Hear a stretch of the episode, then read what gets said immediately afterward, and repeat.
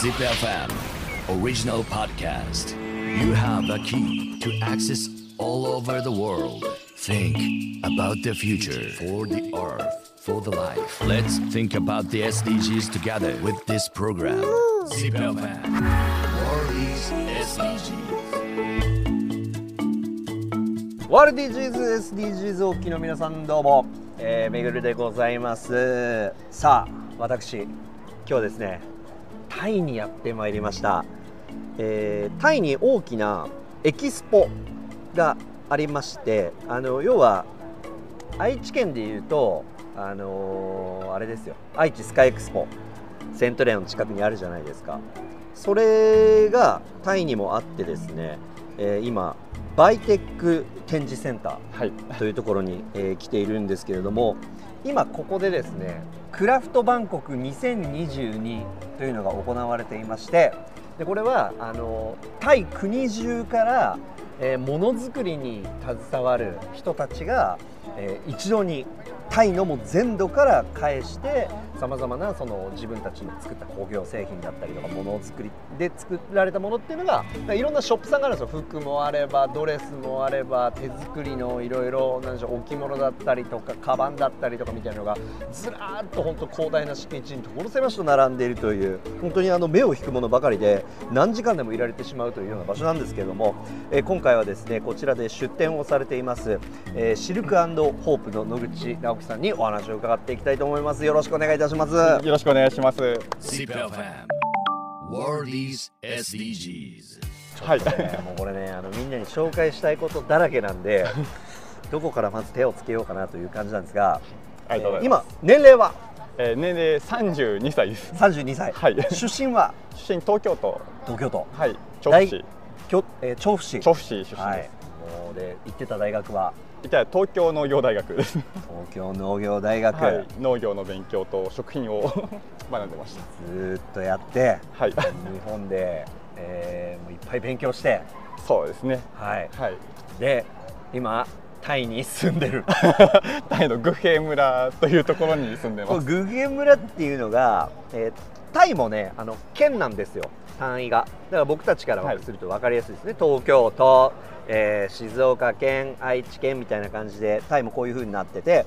で今直樹さんがお住まいなのがノンブアランブー県。はい、ノンブアランプー県。はい、皆さん一度も聞いたことがないと思いますけども 大丈夫です皆さん。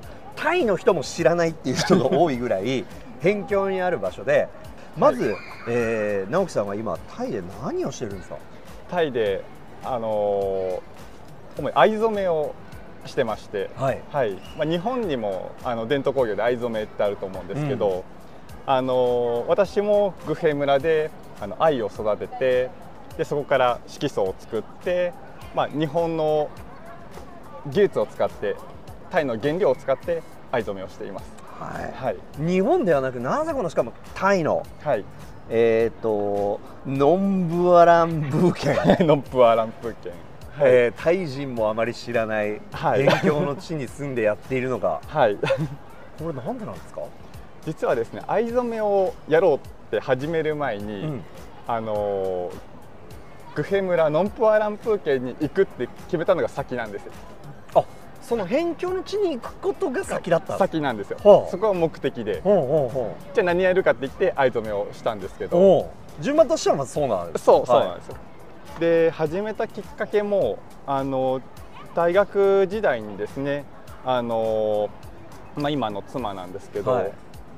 と知り合って、で、まあ、実際に就職活動が始まった時に、まあ、将来のことをまあ話し合ってですね。ちょっと待ってください。そこに行く前に、あのあはい。せ世界一ゆるいはい。SDGs 番組を目指しているので、はい。あのあえてこういう言い方をしますけど、はい。えー怒らないでくださいね。あいえいえ。えてこういう言い方をしますね、はい。女を追いかけてタイまでやってきた。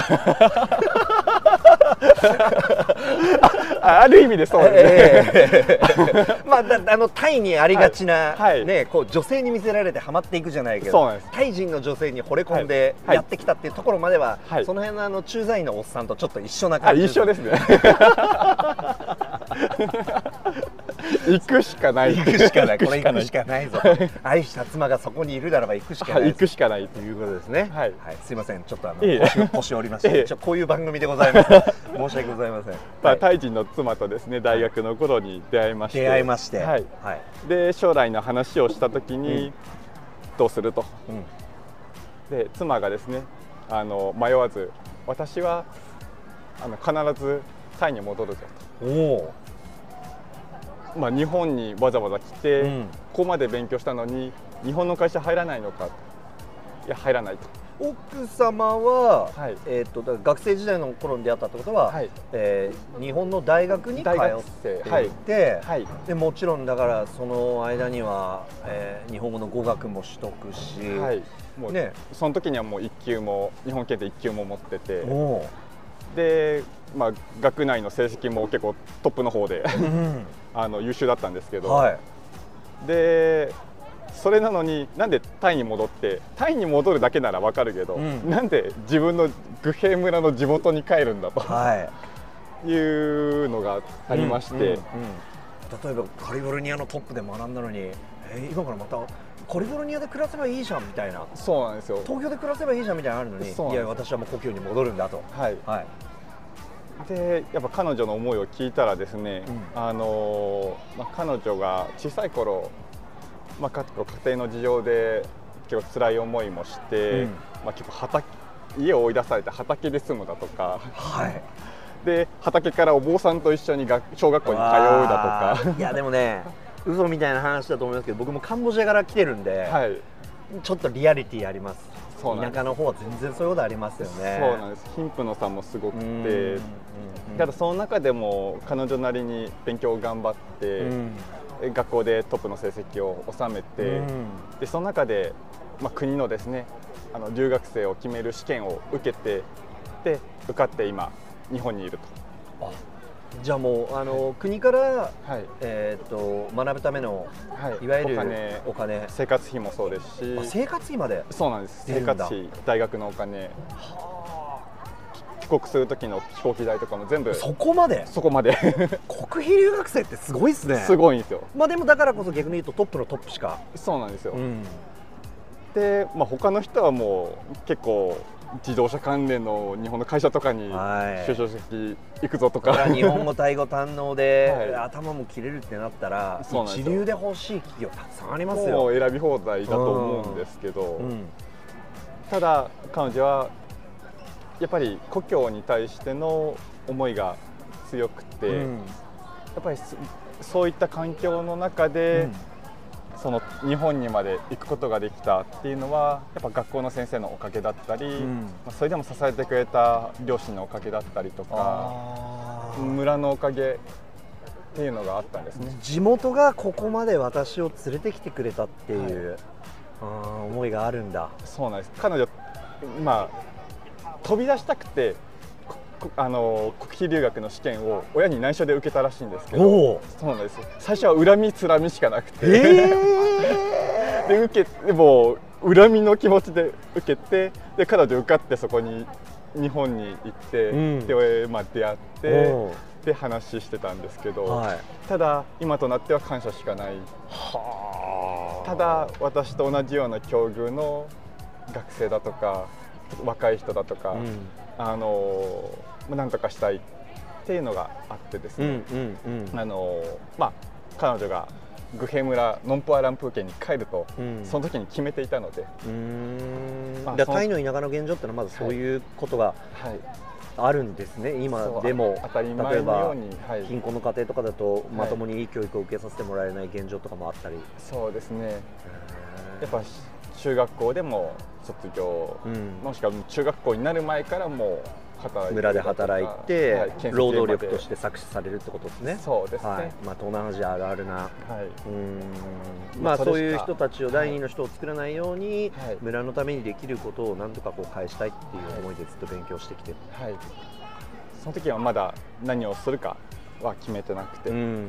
でとりあえずは日本で、まあまあ、お金を貯めてうん。経験を積んで、なるほどね。はい。で、まあ、直樹さんとしては、はい。まあ、その当時彼氏はい。の自分としてはい。いつか彼女がえ国に帰ってしまうという現実的な部分を言われて、はい。うん、俺どうしようとそうですね、まあ、どうしようというよりあそうなんだ。じゃあ自分も行かなきゃなって なんかすんなり受け入れたんですよね。あじゃあ行かなきゃじゃあどうしようかいいですね。ゆるいですね。ゆるいです。この番組にぴったりです。全然真剣に考えず、あじゃあ行こうかっていう。いやいやいやもう素晴らしい。彼女のケツを追っかけてったわけですね。追っかけましたね。それで要はその藍染めの前に、はい。えーノンブアランブ県。県に行くってことがもう前提としてあった前提として大学の頃に、うん。はい、決めて、うん。まあ、その後の進路も考えつつ、うん。はい、で行ってみた。一緒にねついてとりあえず行ってみた、はい。どうだったんですか現地っていうのは、現地ですね。あの大学の卒業旅行で行ったんですけど、はまあ水道のインフラもなくて、い、はい、わかりますよ。みんな地下水トイレをバケツでしょ？そう。あれね。お湯もないし、はいあのもちろん電気なんかは1日に何回も止まったりするし。あタイの田舎もそんな感じなんだ。そうで今はだいぶ良くなりましたけど、うんうんあんまカンボジアと変わんないですねそうですね場所によっち10ゃ年前はそんな感じでしたね。まだ赤土のとことかあるんですか？あ全然あります。あ大道路だけです、ええ はい。はあはあまあ、そういう状況で大学生の自分としてはカルチャーショックですよね。そうですね。あのー案の定風邪もひきましたし。一通りのことはやったはいお腹も下しましたし、はいはいはいはい、はい、やばいなと思いながら。ただ決めちゃったしなと、まあ、ここで何か彼女の思いを手伝いたいっていう部分があったわけですね、そうですね、うん。そこから自分たちがじゃあ、まあ、行ってみてこの村に対して何ができるって考えたんですか、そうですね、まあ、それがこのシルクホープをやるきっかけになっていくと思うんですけど。はい。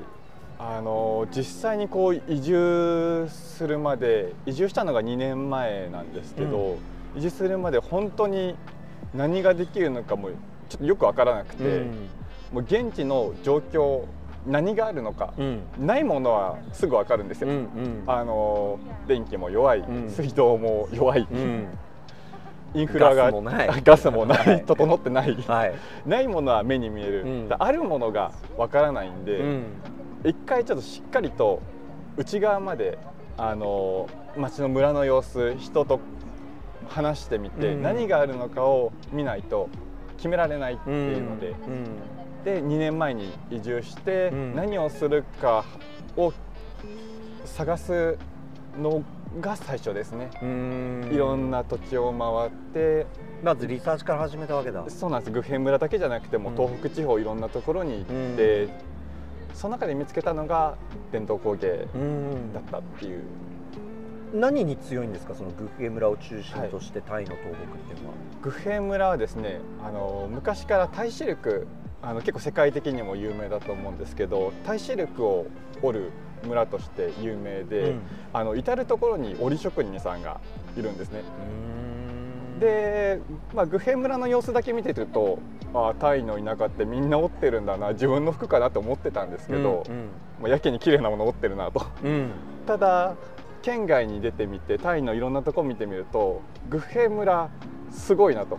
うん。こんなに織ってる人他の県だとか、うん。他のちっちゃい村とか絶対全然いないと。ああじゃあシルクを作る地場産業としてはかなりすごいですね他の県よりも。そうなんです、うん。あの結構王様にシルクを収めるあの職人さんがいたりだとか。あのみんなシルクって何に使われてるんだろうって思うかもしれないですけどちょうど今日ねこはい。のエキスポの中でもやってるんですけど、はい。あのタイの例えば国王とか敷居高い人たちがはい。清掃の服として着るような、はい。あのなんて言ったらいいんだろうな、まあ、タイの清掃着ですね。そうですね。にの、例えばじゃあスカートとか、はい。えードレスとか。ドレスとかにはい。使われているのがシルクです、だから非常に高価なもので高いものですね、はいすごい高いですね、もうシルクのドレスなんてのは一着うん十万ですもんね。うん、10万円はいですね、はい、そういうのの原料を作ってるのが、まさはい。に、のそこで織ってる村でしたね、でその素晴らしい技術があるっていうのが分かってで、まあ、実際に村の織ってる人たちに話を聞きに行ったらですね、うん。まあ素晴らしい技術をやっぱり持ってて、うん。でコツコツ一本一本シルクを織り上げてる。うん。1日に織れるシルクの量が1メートル折れるかどうか。一日もうカッコンカッコはい。ンカッコンカッコンやって、もう何十年続けてるシルク職人さんでも1日に1メーター1メーター速い人でも、はい、折れるかどうかっていうところで、うんうんで当然日本だったらそういう職人さんたちって、まあ、人間国宝扱いというか確かにそうですね。結構いいもの着て、うん。あの綺麗な場所で、うん。まあ、京都とかいるじゃないですか。はいはいはい、で教室を開いたりとか、まあもうあの例えば人間国宝じゃないですけど、その技術自体を守らなければいけないね、そう国からサポートがすごいはい。あったりとかして、うんでそれも産観光産業になったりしてるんですけど、うん。まあ、ただグヘ村って、まあ、私もすぐには気づかなかった通りあの織職人さんたちの生活って結構ギリギリだったんですね。ほなぜこの何十万もするシルクを織ってる職人さんたちがなんでこんな生活をしてるんだろう消費者は最終的にはものすごい高い金額払ってる、はい。ドレスとか何十万とか、まあ、要はリッチな人たちが持ってるものなのに、う。はい、なんでそのはい。毎日シルクを織ってる人たちが金ないんだって。どこでその金額もピンハネされてんだってことですよね。そういうことですね。はい。やっぱりその2人1組でシルクを織っていくんですけど1日の稼ぎ、まあ、1メーター折れたとして、えー、大体日本円でいうと1000円とか1000円え高くて1500円とか。ー、えそんなレベルで。ー、で着てる服もあのーボロボロですし。ましてやだからあのーシルクなんか着れないっちゅう話ですね。もうシルク着れ着てないですね。まあこちょちょっとずつ貯めて、うん。まあいまあ、結婚式とか娘に渡す一丁羅として持ってたりはするみたいですけど。でももう本当そういうなけなしのお金でぐらいな、はい、はい。はあなんか変な話ですね。自分たちがシルク折ってやってんのに。そうなんです。自分たちは着たこ着着ない。なかなか着れないような状況にあると、はい、おでその中で頑張ってうん。汗水垂らして、えークーラーとかも効いてない、しかも屋外でうん。折ってるんですよ。室内じゃなくて、うん。まあその努力とまあ実際に職人さんに話してみてまあそれってどうなのってやっぱお話しした時にやっぱりいや辛いけど私たちにはこれしかないから、うん。この技術しかないから折るしかないと。なるほど。自分たちにはそこに産業構造の問題があるけれども変えられないし折るしかないからもはい。う自分たちはそこに対しては立ち上がれないから、はい、もう特に考えずに折る。誰かの言いなりになってやるしかないってことですね、はい。ドイツがピンハネしてんですか？すみませんちょっとこういう番組なのであえてこの切り口でいくんですけど誰なんですかピンハネしてんのは？まあ中間のまあ卸というか、はい。自分たちは折ってないで安く買い付けて、まあ、バンコクとか海外に折るバイヤーさんがいるんですけど、うん。タイの国内で。やっぱそういう人たちが、まあ、ちっちゃいむグヘ村の中でもいるんですけど、まあまあそういう人たちの家はですねすごい大きな家が建ってて ほうほうほ立派な看板とかもあって、はい。まあ、その人たちが稼いでて。